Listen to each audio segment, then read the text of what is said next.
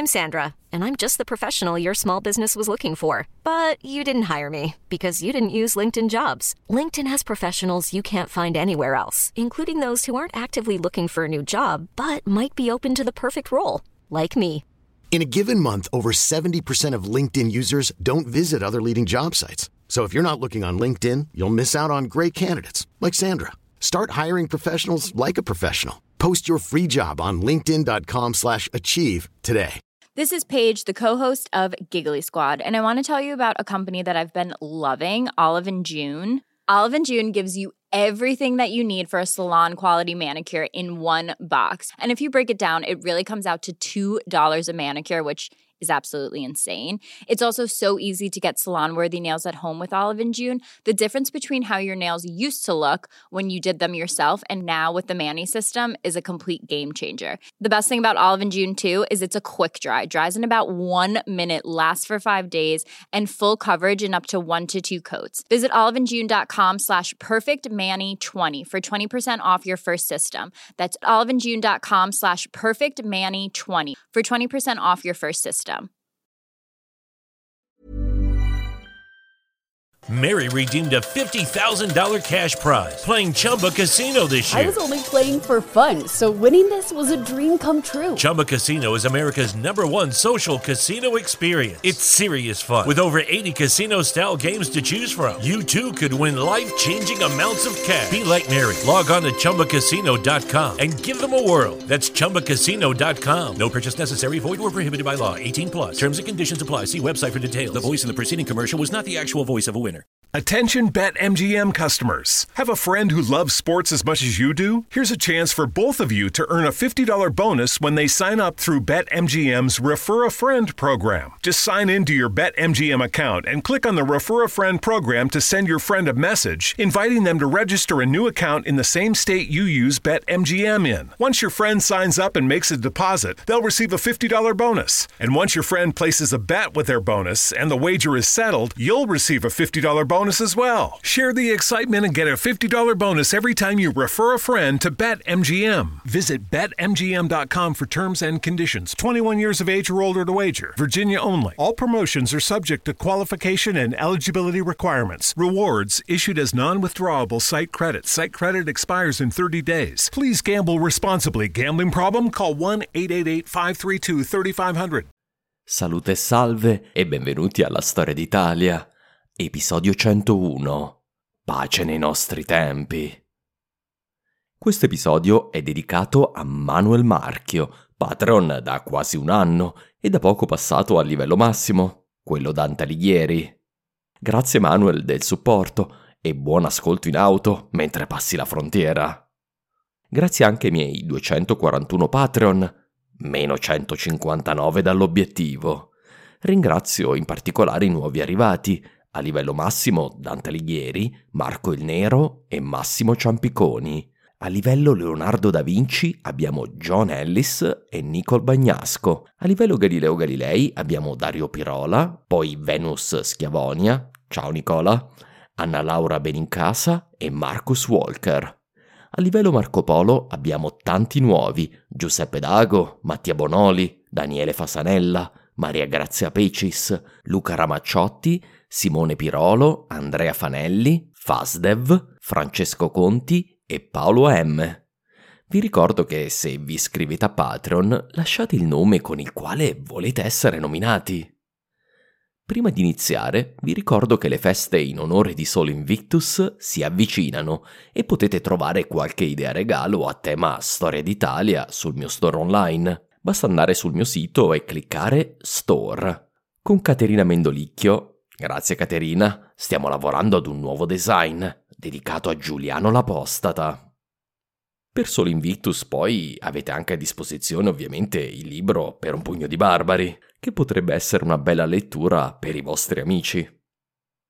Infine vi ricordo che ho aperto un canale su Discord, aperto a tutti gli ascoltatori, già piuttosto vivace e attivo. Se volete unirvi, trovate il link nella descrizione dell'episodio.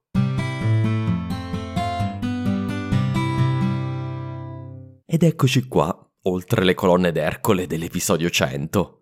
Non posso credere di esserci riuscito, ma neanche posso credere di essere ancora al VI secolo con 100 episodi. Il fatto è che davvero stiamo trattando un secolo memorabile per la storia del Mediterraneo in generale e dell'Italia in particolare. Se guardo indietro, vedo un periodo che non può che apparire d'oro in prospettiva, quello del regno di Teodorico. Poi viene la grande avventura dell'epopea giustinianea, con i suoi innumerevoli e vividi personaggi, le sue trasformazioni e le sue tragedie colossali. La terza parte del secolo è dominata, qui in Italia, dall'avvento dei Longobardi, un'interminabile guerra di posizione, l'equivalente di una guerra di trincea alto medievale, che è iniziata nel 568 e non è mai davvero terminata, continuazione spuria della guerra greco-gotica, alla quale assomiglia soprattutto nelle sue fasi centrali. Si tratta di una guerra di attrito per il controllo di un passo e di un castello, di una città o di una fortezza, con periodici tentativi da parte del governo imperiale di risolvere la questione una volta per tutte, sempre falliti finora. Dopo decenni di combattimenti, in questo episodio, quasi a sentire l'ombra di un secolo che sta per chiudersi, avremo i primi, veri tentativi di porre fine alla guerra. Lentamente gli esausti duellanti si avvicineranno verso una reciproca comprensione. Eppure manca ancora un elemento, l'impero continua a desiderare una riconquista. Per una pace duratura, paradossalmente, l'impero dovrà perdere ogni speranza.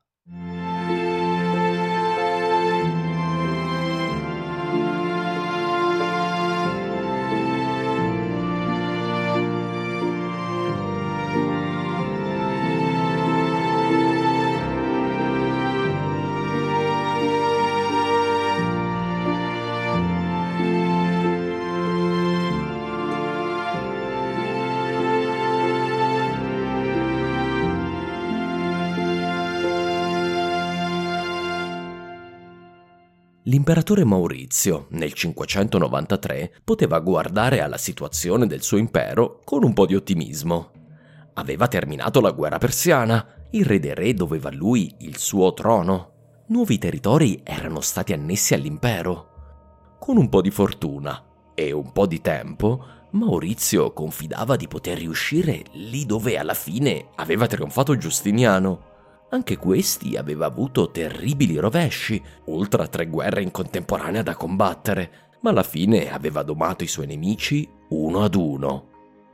Certo, Maurizio sapeva che le belve balcaniche, avari e slavi, giravano attorno alle mura di Costantinopoli e in Italia i Longobardi avevano ritrovato l'unità ed erano di nuovo passati all'offensiva. Ma i romani avevano già visto tempi del genere Leone era sopravvissuto ad Attila, Zenone a Teodorico, Giustiniano a Cosro I e Totila. Con il favore di Dio e la saldezza dei suoi uomini, Maurizio confidava che anche lui sarebbe riuscito a passare la bufera.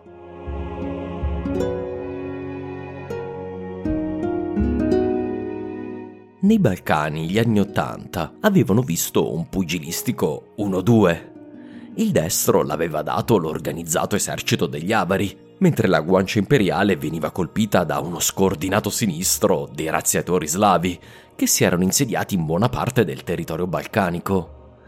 In questi tempi bui, l'obiettivo degli imperiali era stato di difendere le loro principali piazzeforti, in particolare i territori della Tracia, della Dalmazia e della moderna Grecia, gli unici ancora saldamente in mano imperiale una serie di campagne contro gli avari erano risultati in una tregua, attorno al 590, al solito comprata dai romani, a peso d'oro. In seguito Baian aveva mantenuto la pace, pur continuando ad occupare Sirmio, Singidunum e un bel pezzo di quello che un tempo era stato l'Illirico romano. Ma la pace con Baian non si era estesa agli slavi. Con le poche forze disponibili, i romani avevano continuato a cercare di tenere sicure le poche aree sotto il loro controllo. Nel 590, mentre l'esarca romano combatteva contro Autari e in Oriente Baram cacciava Cosro II, Maurizio aveva preso la monumentale decisione di guidare lui stesso l'esercito sul campo di battaglia. In Oriente non accadeva ormai dai tempi di Valente, un terribile esempio da imitare per i superstiziosi romani. Ma il tempo in cui gli imperatori di Costantinopoli potevano permettersi di rimanere al sicuro del loro palazzo imperiale stava volgendo al termine. Visto in questa luce, è ancora più straordinario che Maurizio decise di supportare Cosro II nel suo tentativo di riprendere il trono. Dimostra davvero una visione che va molto al di là di quelle che potevano sembrare le necessità di breve termine. Per esempio, non avere le campagne di Costantinopoli devastate dagli slavi. Per fortuna di Maurizio, le truppe balcaniche che erano state spostate sul fronte orientale tornarono in Illirico nel 593, pronte ad iniziare il lavoro di pulizia della regione. D'altronde in Oriente la guerra era finita. A comandare la missione balcanica fu messo Prisco, il generale che abbiamo visto l'ultima volta alle prese con la rivolta sul fronte orientale. Prisco e Maurizio decisero una strategia diversa rispetto al passato, decidendo di attaccare la regione a nord del Danubio da cui venivano gli slavi, in modo da convincerli a difendere le loro terre ancestrali. Prisco attraversò i monti Balcani, raggiungendo l'antica e ormai desolata frontiera del Danubio a fine primavera del 593 Qui fu raggiunto da messaggeri di Baian che intimarono al generale romano di non passare il fiume, il confine tra i due regni. Prisco replicò che i romani non avevano alcuna intenzione di fare guerra a Baian, ma intendevano fare i conti con gli slavi, che chiaramente sfuggivano al loro controllo, visto che non rispettavano la tregua. Detto questo, Prisco si accinse ad attraversare il grande fiume, nella prima grande missione militare a nord del Danubio dai tempi di Valente. Una volta sull'altra sponda, i romani furono perseguitati dagli slavi, capaci di utilizzare a loro vantaggio i terreni boscosi e paludosi delle devastate campagne dell'ex Dacia romana. Gli slavi erano a loro agio in questo ambiente, che loro riuscivano ad attraversare agilmente per compiere una serie di azioni di guerriglia contro gli imperiali. Il loro obiettivo, d'altronde, non era di battere i romani. Sapevano bene che a fine estate si sarebbero ritirati a sud del Danubio per passare l'inverno nei loro accampamenti. Gli slavi dovevano solo resistere e rendere la vita impossibile agli imperiali, in modo da convincerli a non ripetere l'avventura. Eppure, quando l'estate finì e arrivò l'autunno, accadde qualcosa di strano. Gli imperiali continuarono a restare a nord del Danubio. Come sappiamo dallo Strategicon, libro di strategia militare forse scritto dallo stesso Maurizio, i generali romani avevano infine compreso che per sconfiggere gli slavi il modo migliore era affrontarli proprio in inverno in questa stagione le foreste erano prive di fogliame, non si prestavano agli attacchi a sorpresa e rivelavano più facilmente i movimenti. Le paludi si seccavano, permettendo il passaggio dei soldati e impedendo agli slavi le loro complicate azioni di guerriglia anfibia. La neve che copre il terreno può rivelare più facilmente le tracce degli esploratori slavi. I fiumi gelati permettono di attraversare meglio il loro territorio. Certo, si trattava di un tipo di guerra che andava contro millenni di strategia bellica mediterranea, ma che è stata analizzata dagli esperti di strategia militare contemporanei e riconosciuta come efficace nel combattere un nemico capace di sfruttare il terreno. Però Teofilatto Simocatta e le altre nostre fonti antiche non capirono questa scelta apparentemente folle e la imputarono alla nota taccagneria di Maurizio ordinandogli di combattere a nord del Danubio e di sostentarsi con le risorse lì recuperabili, l'imperatore avrebbe risparmiato sui rifornimenti. Quale che fosse la ragione per svernare nella terra degli slavi, le truppe imperiali si ammutinarono. I soldati non avevano alcuna intenzione di passare l'inverno al freddo, in un miserabile, scomodo e gelido accampamento nel cuore del territorio nemico, esposti a continui pericoli. Alla fine Prisco, onde evitare una nuova ribellione come quella da lui subita in Oriente, riportò l'esercito a sud del Danubio, contravvenendo agli ordini del suo sovrano. Maurizio non ne fu per nulla contento, visto che appena i romani abbandonarono le terre a nord del Danubio, gli slavi tornarono a saccheggiare l'Illirico. Nonostante l'insoddisfazione dell'imperatore, i suoi generali riuscirono ad avere diversi successi nel rastrellare, sconfiggere ed espellere gli slavi dall'area balcanica e l'anno seguente, nell'autunno del 594, l'esercito romano attraversò per la seconda volta il Danubio per portare la guerra agli slavi nel loro territorio, in inverno, proprio come voleva l'imperatore. Questa volta i soldati non si ribellarono, forse perché avevano visto cosa accadeva quando si dava respiro agli slavi. Sistemata questa pratica, per la campagna del 595 Maurizio decise che gli slavi erano stati puniti abbastanza.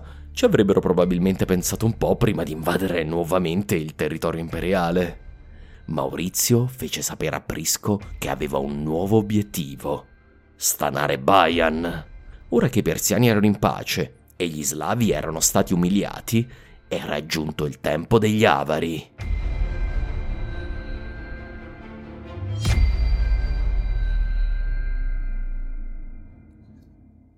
Mentre nei Balcani i romani passavano di successo in successo, l'Italia era stata lasciata in balia agli eventi. Maurizio sperava che le forze arruolate sul posto fossero sufficienti a non far precipitare del tutto la situazione. Nello scorso episodio abbiamo visto come Ariolf di Spoleto aveva innalzato i vessilli di guerra contro i romani, conquistando vasti pezzi dell'Italia centrale, mentre lo stesso faceva Richis a Benevento. L'esarca romano, tanto disprezzato da Gregorio, si era dimostrato però di una pasta piuttosto dura, riuscendo a riconquistare il corridoio bizantino ai Longobardi, mantenendo quindi la tenue via di comunicazione tra Ravenna e Roma. L'effetto della guerra peninsulare fu quello però di richiamare l'attenzione di Aghilulf. Nessun re longobardo, prima di lui, era mai sceso a sud degli Appennini. Aghilulf però aveva l'ambizione di riunificare tutti i longobardi e poi chissà, provare a realizzare il sogno di un'Italia unita sotto il suo regno, il regno che era già stato di Alboin e Autari. Nell'estate del 593 Aghilulf attraversò con un possente esercito il fiume Po, dirigendosi verso la Toscana e di lì in Umbria, dove Ariulf era stato costretto a rinchiudersi a Spoleto dall'efficace contrattacco dell'esarca romano. Aghilulf si unì alle forze di Grimarit, duca di Toscana, che l'anno precedente aveva iniziato la conquista del litorale tirrenico della Toscana, conquistando per esempio Roselle, l'antica Grosseto. Aghilulf pose sotto assedio Perugia, tenuta per l'impero da un Carneade Longobardo, che rimase fedele all'impero e difese la città. Dopo un breve assedio, però, Perugia fu conquistata e Carneade fu messa a morte. Poco tempo dopo, il re dei Longobardi ottenne la resa anche della fortezza di Bagnoregio. Si tratta della famosa Civita di Bagnoregio, un piccolo paese costruito su uno sperone di tufo che si va sgretolando nel tempo. Andatelo a visitare, è meraviglioso. Assieme a questo presidio, Aghilulf prese anche la vicina Orvieto, portando i confini del Ducato di Toscana a poca distanza da Roma. Ariulf di Spoleto, che non aveva mai riconosciuto Aghilulf come suo re, scelse questa occasione per accettare la supremazia del regno. In controllo ormai del grosso dell'Italia centrale, Aghilulf decise di colpire direttamente al cuore della questione e mosse con il suo esercito da campo verso l'ombelico d'Italia, la città di Roma. Gli abitanti dell'antica, disperata capitale d'Italia ricevettero notizie sempre peggiori, finché nell'estate del 593 i loro timori si avverarono. L'esercito longobardo si presentò sotto le mura di Roma, ponendo la città sotto assedio, per l'ennesima volta di questo terribile VI secolo. Dentro le mura, Gregorio sapeva cosa sarebbe successo. Da giorni pronunciava delle ominose omilie a San Giovanni Laterano, che interpretavano il libro del profeta Ezechiele. Queste omilie furono pubblicate e poi copiate dagli amanuensi al servizio della curia papale. Nelle omilie, Gregorio commenta l'attualità. Roma era stata privata da Romano delle truppe migliori a sua difesa, restava ormai solo la milizia cittadina. In un passo Gregorio ci informa dello stato dilapidato della città. Dov'è finito il Senato? Dov'è ormai il popolo di Roma? Il Senato è svanito e il popolo muore. La sofferenza e la paura crescono di giorno in giorno nei pochi che sono rimasti. Una Roma deserta brucia. Vediamo edifici distrutti. Le rovine si moltiplicano. La pentola nella quale sono state bollite le ossa e la carne della città ora viene lei stessa consumata. Perché dopo che la gente se ne sarà andata, anche i muri dei suoi monumenti non potranno che cadere. Dove sono finiti coloro che un tempo si godevano della sua gloria? Dov'è il loro splendore? Dov'è il loro orgoglio? Dov'è finita la loro gioia? Per giorni il vescovo andò avanti così, fin quando non giunse infine la notizia che Aghilulf era arrivato. Gregorio sapeva cosa voleva dire. Le spade longobarde erano arrivate per uccidere il vescovo di Roma, per distruggere quello che restava della città, dei suoi abitanti e della cattedra di San Pietro. Gregorio n'era certo, Aghilulf avrebbe fatto a pezzi anche l'ultima ombra della civiltà di Roma. Il discorso di Gregorio su Ezechiele si interrompe bruscamente alla notizia dell'arrivo del re. Le ultime parole di Gregorio sono cariche di presagi. Che nessuno mi rimproveri se mi sento costretto a interrompere il sermone, poiché, come potete vedere, i nostri supplizi sono cresciuti oltre ogni limite. Da tutti i lati siamo minacciati dalla spada, perché da ogni lato vediamo il pericolo della morte. Alcuni tra la nostra gente tornano in città con le mani tagliate, altri sono catturati, altri si teme siano morti. Ora sono costretto a fermare la mia lingua, perché la mia anima è stanca della vita. E nessuno mi chiede a riguardo delle sacre scritture. La mia arpa è in lutto e il mio strumento musicale è la voce di chi piange.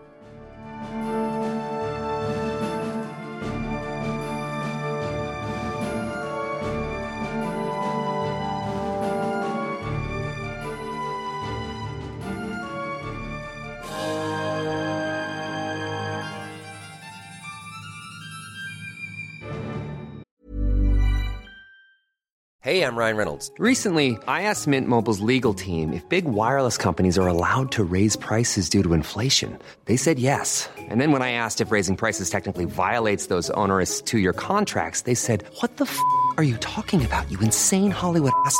So to recap, we're cutting the price of Mint Unlimited from $30 a month to just $15 a month. Give it a try at mintmobile.com slash switch. $45 up front for three months plus taxes and fees. Promo for new customers for limited time. Unlimited more than 40 gigabytes per month. Slows. Full terms at mintmobile.com. Hold up. What was that? Boring. No flavor. That was as bad as those leftovers you ate all week. Kiki Palmer here, and it's time to say hello to something fresh and guilt-free. Hello Fresh. Jazz up dinner with pecan-crusted chicken or garlic butter shrimp scampi. Now that's music to my mouth. Hello Fresh. Let's get this dinner party started. Discover all the delicious possibilities at hellofresh.com.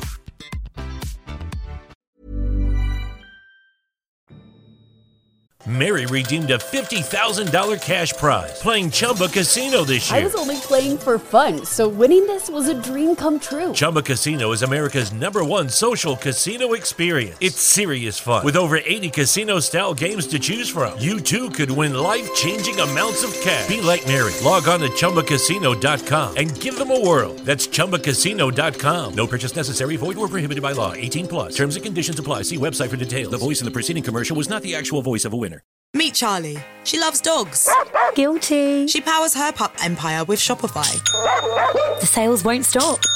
With Charlie's tech needs sorted, she can focus on turning her home business into a global operation. Yes, boy. Join Shopify, the commerce platform powering millions of businesses worldwide. This is Possibility, powered by Shopify. Sign up for a free trial at shopify.co.uk slash green. Go to shopify.co.uk slash green to start selling online today. Le operazioni di difesa di Roma erano in mano alle autorità pubbliche della città. Innanzitutto lo stesso Gregorio Magno, ma non dobbiamo dimenticarci che a Roma c'erano altre autorità.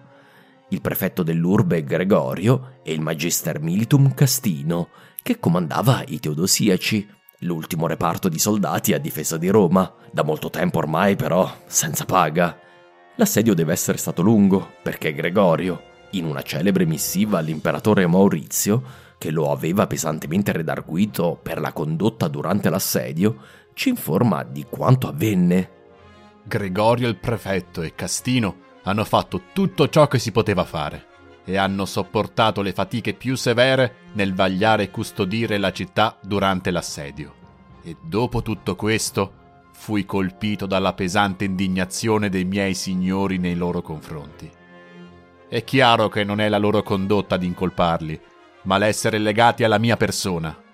L'essersi similmente affannati con me li espone al mio stesso travaglio.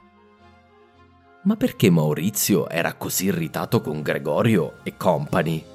Per comprenderlo occorre ricostruire quanto avvenne durante l'assedio.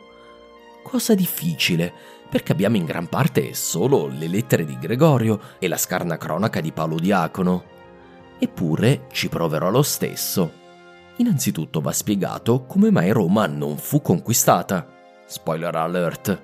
Qualcosa di abbastanza curioso, data la sproporzione delle forze in campo.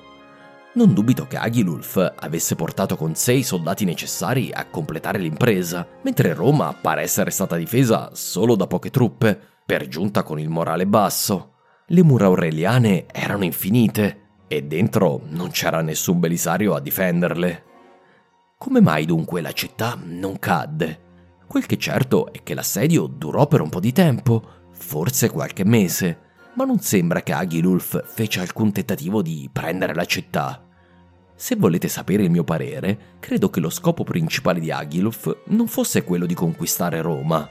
Era venuto in Italia centrale per affermare la sua autorità in Italia peninsulare, dimostrando ad Ariulf di Spoleto e a Richis di Benevento che avevano bisogno di lui ma un obiettivo del re deve essere stato anche quello di ottenere un incontro con il suo arcinemico, il vescovo di Roma.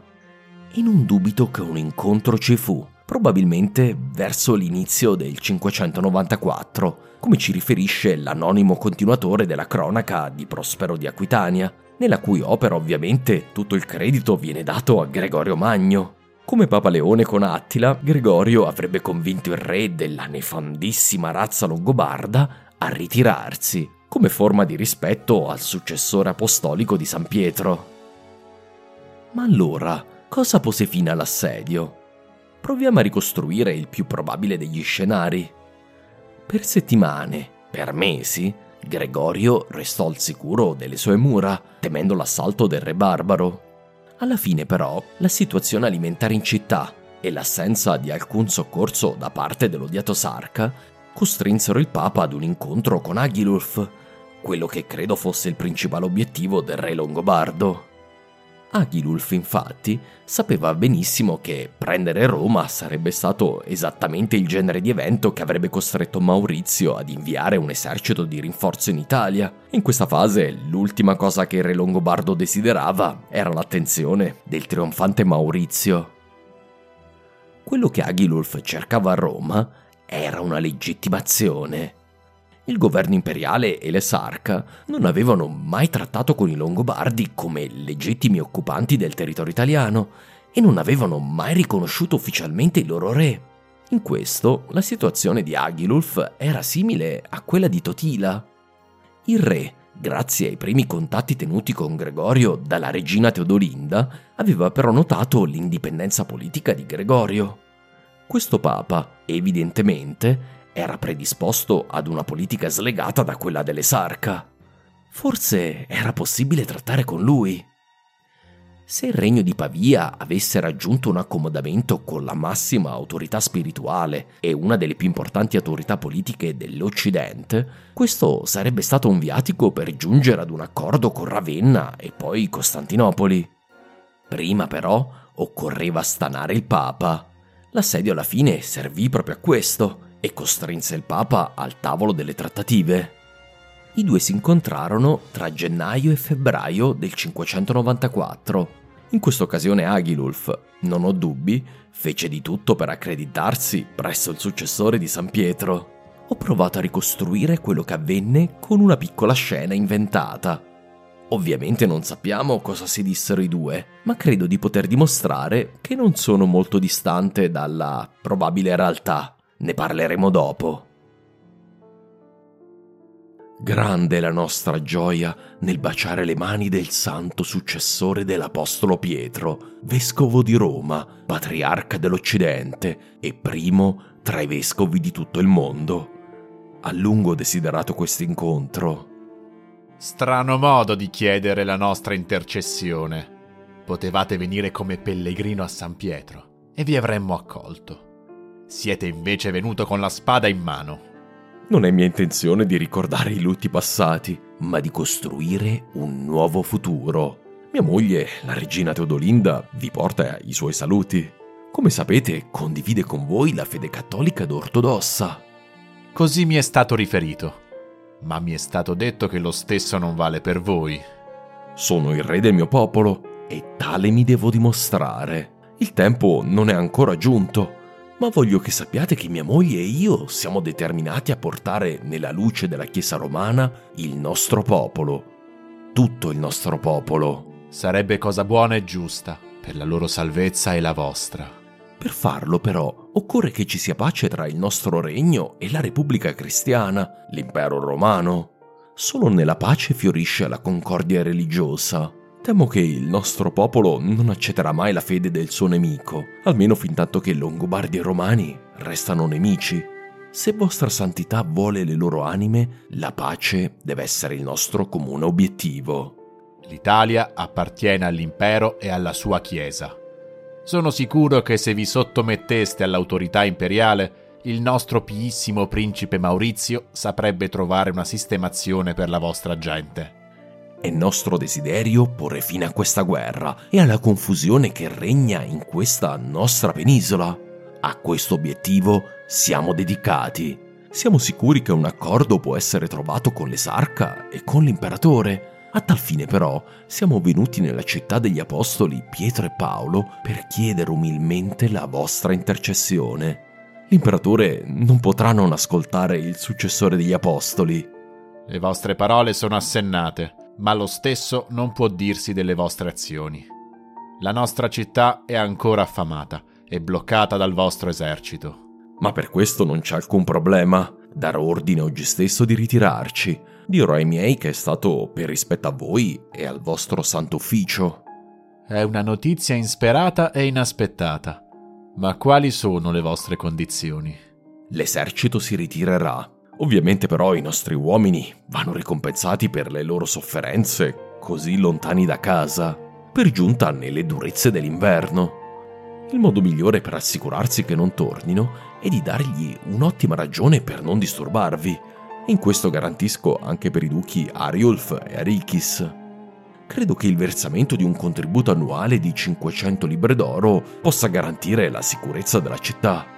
La Chiesa romana si farà carico di questa spesa. È nostro destino di dover pagare per poter essere vostri vicini. Alla fine però la pace può garantire meglio dell'oro la sicurezza di Roma e forse allora questo contributo non sarà più necessario. Se con il vostro aiuto potremo organizzare un incontro con l'esarca, possiamo giungere ad un accordo generale che valga per tutta la penisola. In Italia c'è spazio sufficiente sia per il regno dei Longobardi che per la suprema autorità dell'impero, entrambi illuminati ovviamente dalla luce di Roma e del suo vescovo. Le vostre sono parole inaspettate. Dovremo riflettere su quanto chiedete, ma se vedremo la città restituita alla sua libertà, ci impegniamo a prendere in considerazione la vostra richiesta. Proviamo a dimostrare da dove viene questa ricostruzione del loro incontro. La principale fonte è il già citato continuatore di Prospero di Aquitania, che ci informa dell'evento nel seguente passo. Con la forza di tutto l'esercito, Aghilulf si portò all'assedio della città di Roma e qui trovò il beato Gregorio, che allora reggeva egregiamente la chiesa, presso la scalinata della basilica del beato Pietro, principe degli apostoli. Mentre gli stava andando incontro, colpito dalle sue preghiere, scosso dalla saggezza e dalla solennità religiosa di tale uomo, si ritirò dall'assedio della città.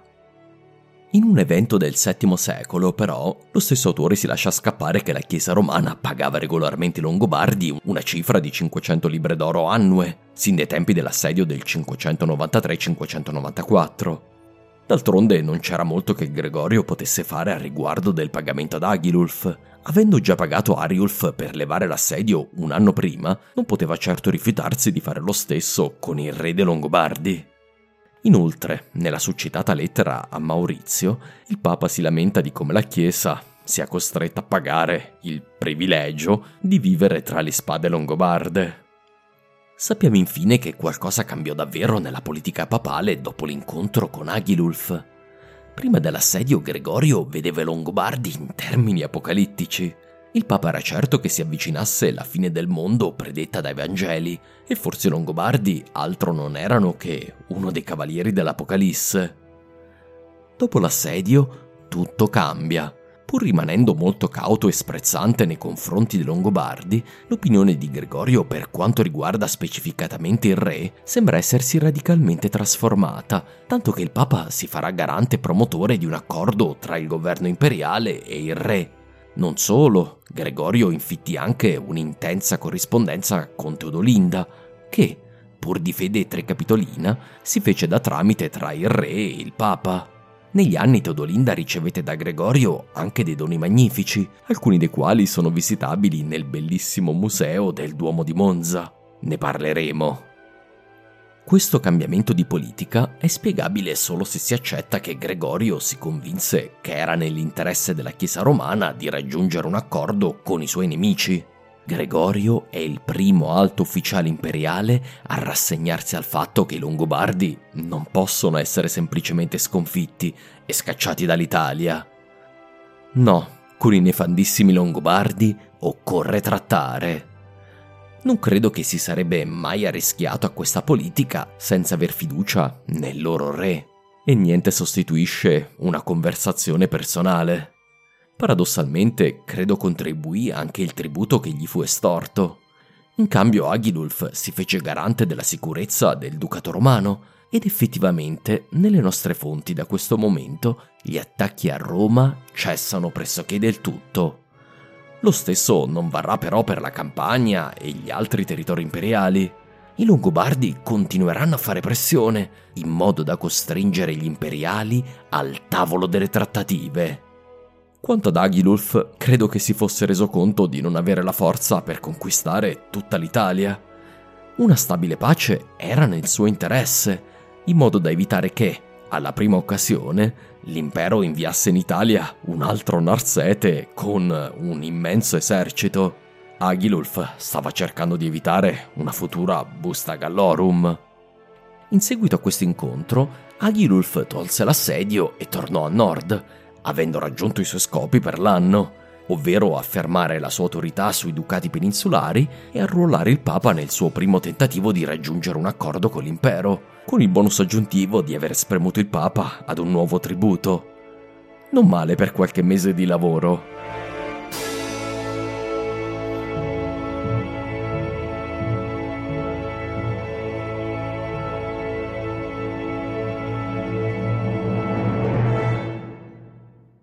Quello che Gregorio non aveva calcolato era che Maurizio e l'Esarca avevano delle priorità completamente differenti. Per Gregorio la cosa più importante di tutte era garantire la sicurezza di Roma. Maurizio invece intendeva vincere le sue guerre, come Giustiniano prima di lui. Io credo che l'imperatore avesse un piano ben preciso, da quanto posso ricostruire in tre fasi.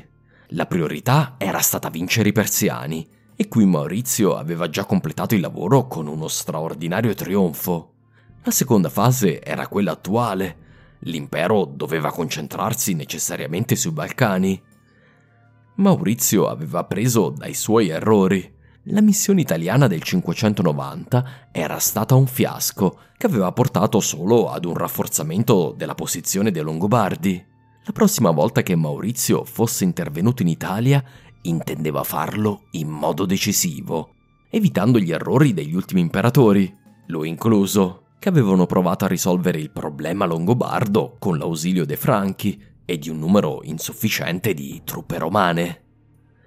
Per inviare una grande missione di riconquista in Italia, come ai tempi di Giustiniano e di Busta Gallorum, occorreva prima regolare i conti con gli slavi e Bayan, in modo da poter intervenire nella penisola, avendo la garanzia di non lasciarsi alle spalle i Balcani nelle mani dei nemici e mettendo Costantinopoli in una posizione vulnerabile. Maurizio fu dunque molto indispettito dall'iniziativa papale, ai suoi occhi un atto di insubordinazione, di quasi velato tradimento da parte di uno dei vescovi della Chiesa imperiale. L'imperatore deve aver scritto una dura lettera a Papa Gregorio, che non ci è pervenuta, ma il cui contenuto possiamo dedurre dalla risposta di Gregorio. A quanto pare l'imperatore lo rimproverò di essere sceso a patti con Ariulf di Spoleto, incitando Agilulf ad intervenire a sua volta. Maurizio deve aver accusato Gregorio di essere un uomo semplice, anzi, un monaco ignorante, un uomo senza cognizione dei complicati calcoli politici necessari a mantenere in equilibrio la situazione in Italia. La risposta di Gregorio fu stizzita. È possibile leggerla nell'epistola 40 del suo quinto libro di lettere, datata al 595. Gregorio mantiene tutta la formalità e il rispetto di cui è capace, ma non le manda a dire al suo sovrano. Mentre si accingeva a confutarmi su certe questioni, la pietà del mio signore nel volermi risparmiare non mi ha risparmiato affatto. Usando il termine di semplice, con educazione mi si chiama stupido. Gregorio passa quindi ad elogiare la semplicità negli uomini, vestendosi con orgoglio dell'insulto di Maurizio. Io dunque, che sono denunciato nelle serene istruzioni dei miei signori come semplice, senza l'aggiunta di prudente, sono fermamente considerato uno sciocco, visto che sono stato ingannato dall'astuzia di Ariulf. Cosa che riconosco anch'io, perché se non fossi stato sciocco, non sarei capace di sopportare quello che soffro in questo luogo, tra le spade dei Longobardi. E non è tutto. Ho affermato che Ariulf era disposto con tutto il cuore a venire a patti con la Repubblica. Ma al riguardo nessuno mi crede e mi si rimprovera di aver mentito. Questo passaggio si riferisce quindi agli eventi del 592. Come detto, Maurizio e Romano debbono essersi lamentati dell'accordo raggiunto da Gregorio con Ariulf, poi rotto da Romano che era giunto in Umbria per riconquistare le città occupate dal duca di Spoleto. Gregorio si giustifica così, accusando allo stesso tempo Romano di essere la causa di tutti i suoi mali imputo i miei errori all'esarca romano, che ora interviene e che finge di lottare contro i nemici, ma che al contempo ci vieta di fare pace. Ma se vi è una qualche piccola possibilità di pace con Ariulf, facciamola, poiché i soldati, come egli ben sa, sono stati spostati da Roma.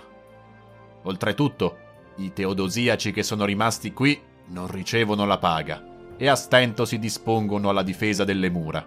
E la città, abbandonata da tutti, se non conclude una pace, in che modo potrà resistere?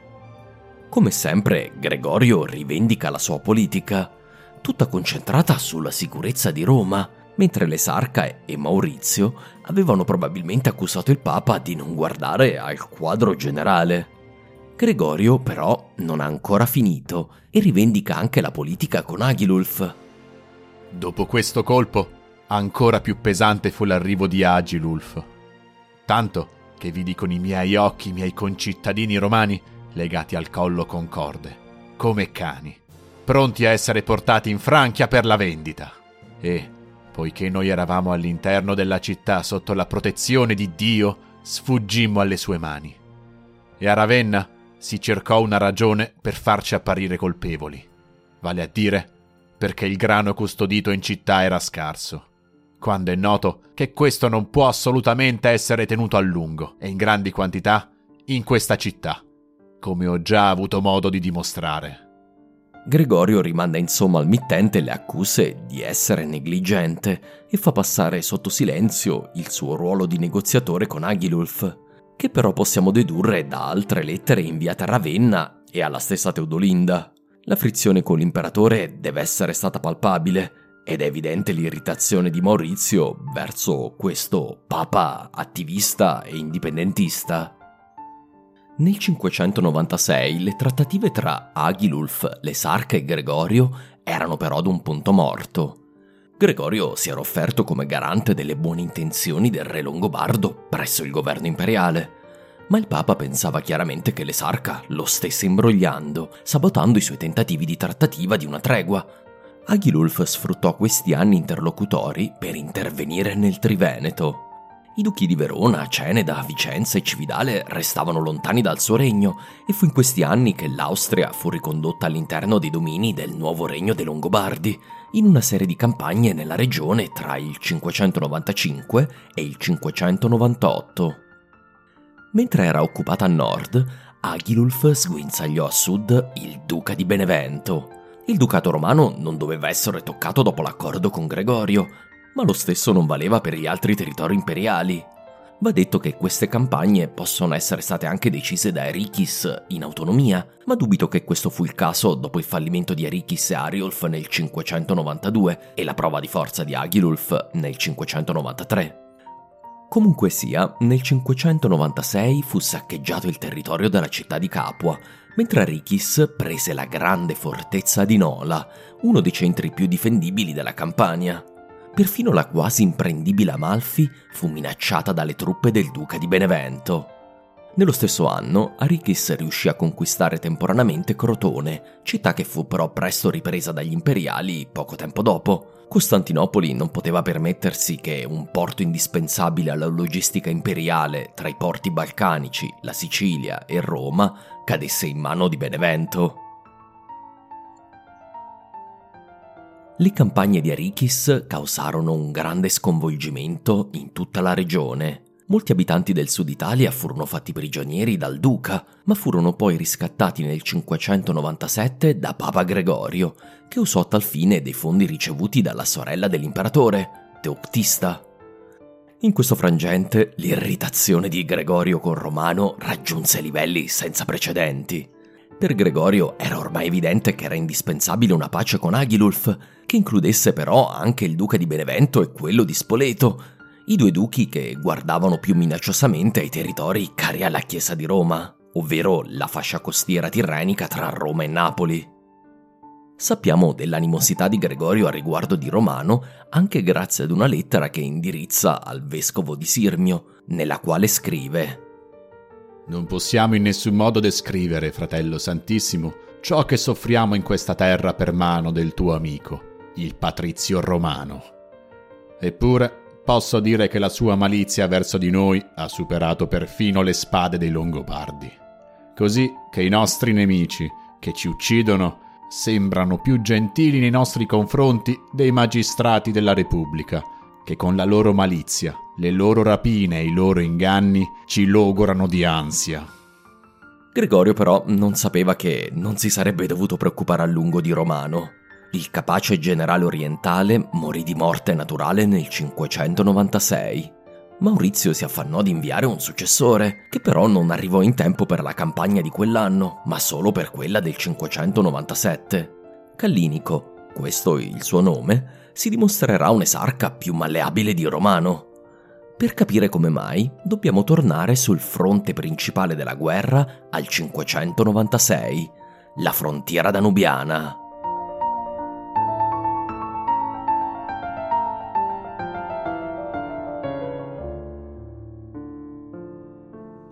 Il generale Prisco, nella primavera del 595, mosse contro il Kagan degli Avari, il sempiterno sé deve aver avuto un esercito imponente, tanto che Bayan abbandonò Singidunum, la moderna Belgrado, dando ordine che la fortezza fosse smantellata. Prisco riuscì a giungere in città con un'audace manovra della flotta danubiana, prima che i lavori fossero completati. Il generale romano rifortificò la città in modo da utilizzarla come base delle operazioni contro gli avari.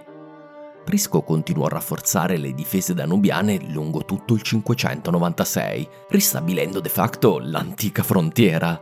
Decine di fortezze che non vedevano da decenni una presenza imperiale furono rioccupate. Il Kagan però non restò a guardare e nel 597 lanciò una massiccia invasione dell'impero non dal lato più prevedibile, ovvero da Belgrado e dalla via militare dei Balcani, ma verso la foce del Danubio. È probabile che questo sorprese i romani, che avevano disperso le loro forze in più punti con l'obiettivo di espellere gli slavi, e il cui esercito principale era Belgrado. I romani si ritrovarono incapaci di affrontare una grande concentrazione di forze sul lato del Mar Nero. Bayan avanzò di nuovo fino ai dintorni di Costantinopoli e Maurizio fu costretto a raggranellare tutte le forze a sua disposizione, incluse le fazioni del circo e gli excubitores, con l'obiettivo di presidiare le lunghe mura di Anastasio.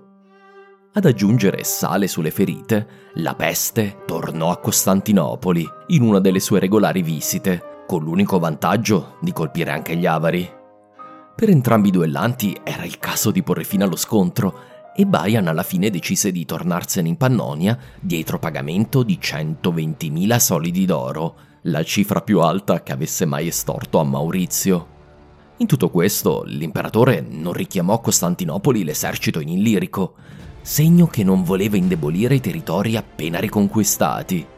A Maurizio, mi pare, non mancavano mai coraggio e determinazione.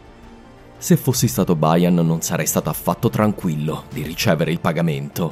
Era evidente che l'imperatore non poteva più permettersi di tenere il suo vasto esercito sul campo e pagare in contemporanea l'esorbitante tributo agli avari. Pertanto anche questo accordo era destinato ad avere vita breve. Maurizio sarebbe presto tornato all'assalto di Bayan, più prima che poi. Nel frattempo però il nuovo esarca Ravenna non avrebbe potuto contare su rinforzi. La fase 3 avrebbe dovuto attendere.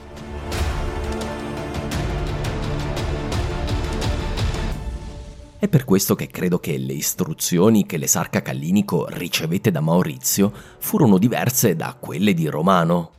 Quest'ultimo aveva avuto il compito di mettere costante pressione sui Longobardi, allo stesso tempo rifiutando ogni trattativa che ne riconoscesse il regno. Callinico invece si mise subito all'opera per cercare un accomodamento con Aghilulf. Gregorio Magno ritiene che tutto questo dipendesse dall'indole del nuovo esarca, più collaborativo ed accomodante. Può essere che questo sia stato un fattore, ma credo che il cambio di politica si debba più al capo ufficio di Callinico, che vedeva sfumare l'opportunità breve di una campagna italiana e aveva tutto l'interesse ad evitare che Aghilulf si alleasse con Bayan. Su mandato dell'esarca, Gregorio inviò un emissario a Milano per trattare con Aghilulf e a quanto pare tutto il 598 fu assorbito dalle complicate trattative che coinvolsero con tutta probabilità anche Ariulf e Arichis, i duchi di Spoleto e Benevento. Nonostante ciò, a fine 598 si giunse infine ad un accordo quadro di tregua che sarebbe valso a partire dalla primavera del 599 e sarebbe durato per tre anni, rinnovabili. Ovviamente i romani dovettero allargare i cordoni della borsa. Gregorio era al settimo cielo e ringraziò sentitamente il re e la regina in due epistole che ci sono giunte. Citiamo quella d'Aghilulf. Ringraziamo Vostra Eccellenza che ascoltando la nostra supplica ha concluso una pace che possa essere vantaggiosa per entrambe le parti. Soprattutto lodiamo la vostra prudenza e bontà poiché scegliendo la pace avete dimostrato di amare Dio, che ne è l'autore. Perché se purtroppo non fosse stata fatta la pace, che altro? Sarebbe continuato lo spargimento del sangue dei nostri miserabili contadini, il cui lavoro arricchisce entrambi. Gregorio inviò perfino dei grandi doni ad Aghilulf, forse anche la bellissima chioccia con sette pulcini, tutta in oro, oggi custodita nel tesoro del Duomo di Monza. A riguardo del tesoro di Monza, il pezzo più importante di tutti è senza dubbio la corona ferrea di Lombardia, forse la corona che ha cinto il numero maggiore di grandi personalità nella storia. Un tempo si credeva che la corona dei Longobardi fosse stata fatta realizzare dalla stessa Teodolinda, segno che il collegamento tra questa corona e il regno dei Longobardi risale al suo regno.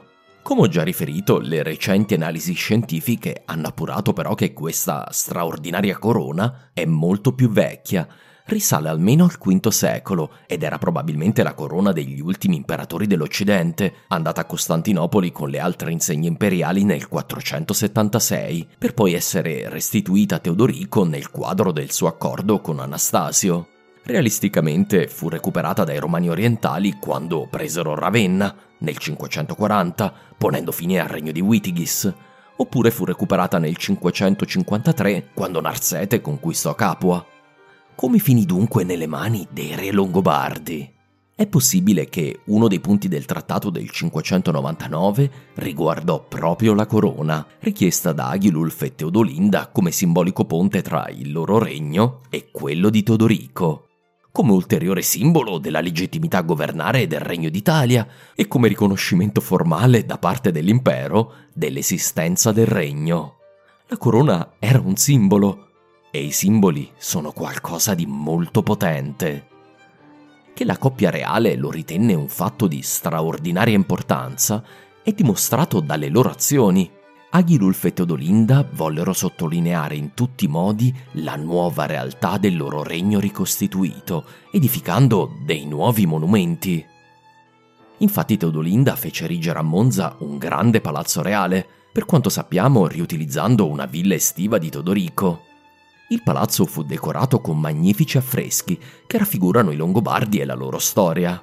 Purtroppo sono andati perduti, ma in parte sono descritti da Paolo Diacono, che li aveva visti. In quelle pitture si mostra chiaramente il modo con cui in quel tempo i Longobardi si tagliavano i capelli, si vestivano, che aspetto avevano. With the Lucky Land slots, you can get lucky just about anywhere.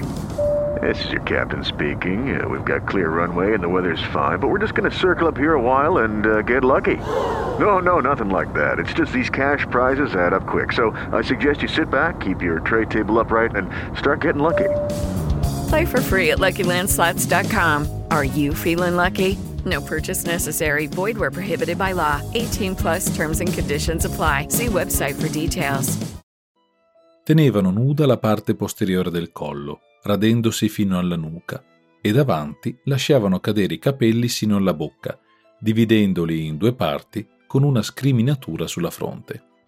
I vestiti erano ampi, fatti soprattutto di lino, come sono soliti portarli gli anglosassoni, ornati di liste piuttosto larghe, intessute di vari colori. Portavano calzari aperti fino all'alluce e fermati da lacci di cuoio intrecciati.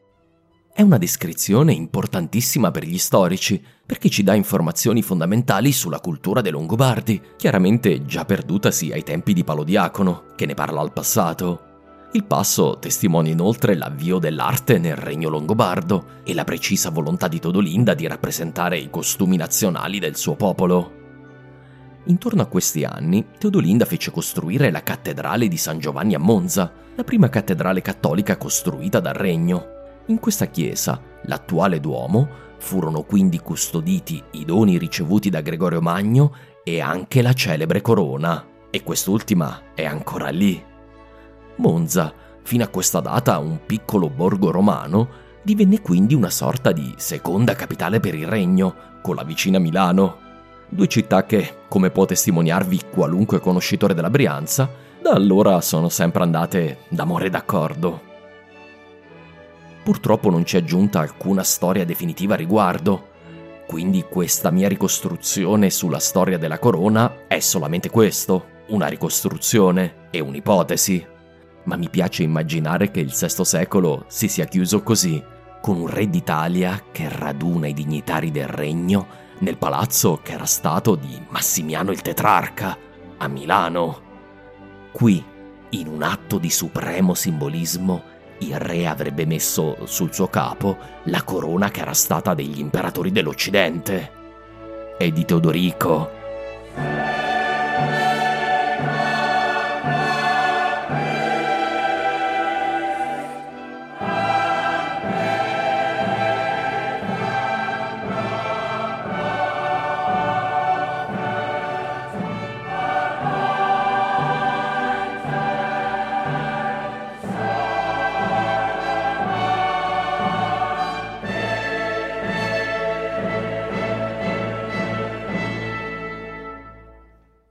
Sembrerebbe un buon momento per chiudere la storia del VI secolo. Eppure non sarebbe del tutto corretto. Non sappiamo se le cose andarono davvero così. Abbiamo solo degli indizi e delle moliche di pane. Inoltre abbiamo ancora degli importanti eventi da coprire, perché la pace appena firmata non era destinata a durare, nonostante tutta la buona volontà di Gregorio e di Agilulf. Perché, per chiudere la narrazione di questo interminabile secolo, occorre parlarvi di un'altra grande tempesta che giungerà a squassare il mondo romano e tutta la civiltà mediterranea, aprendo un futuro che nessuno dei contemporanei può ancora immaginare. Un vento gelido sta per levarsi da est e non possiamo terminare finché non si sarà levato. Prima di parlarne però, nel prossimo episodio andremo ad analizzare, come promesso, il fondamentale papato di Gregorio Magno. Si tratta di un tema importante perché con Gregorio si può dire che la terribile crisi dell'autorità papale seguita al disastroso papato di Vigilio inizia ad essere sanata. Alla prossima settimana dunque, quando scopriremo il ruolo di Gregorio nell'influenzare la Chiesa, la politica, l'economia e la società del suo tempo. Grazie mille per l'ascolto, grazie a Riccardo, Valeria e Caterina per aver prestato la voce al podcast, grazie di cuore ai miei sostenitori a livello Dante Alighieri, Massimiliano Pastore, Musumeci, Manuel Marchio, Mauro, Marco il Nero e Massimo Ciampiconi, oltre che Leonardo da Vinci, Paolo, David, Pablo, Simone, i due Jacopo, Riccardo, Frazemo, Enrico, Alberto, Davide, Andrea, Settimio, Giovanni, Cesare, Jerome, Diego, Francesco, Alancic, Flavio Edoardo, Stefano, Luca, Carlotta, Maria Teresa, Nicole e John. Siete voi con il vostro aiuto ogni mese che rendete possibile questo podcast e il mio sogno di diventare divulgatore a tempo pieno. Se il podcast vi interessa, vi ricordo che un modo gratuito di sostenerlo è di lasciare una recensione su iTunes. Vi ricordo che potete sostenere il podcast con una semplice donazione o sottoscrivendo un abbonamento a Patreon, Type o su YouTube. Sul mio sito italiastoria.com trovate tutte le risorse, con mappe genealogie e i testi del podcast. Seguitemi su Facebook, Instagram e Twitter. Alla prossima puntata!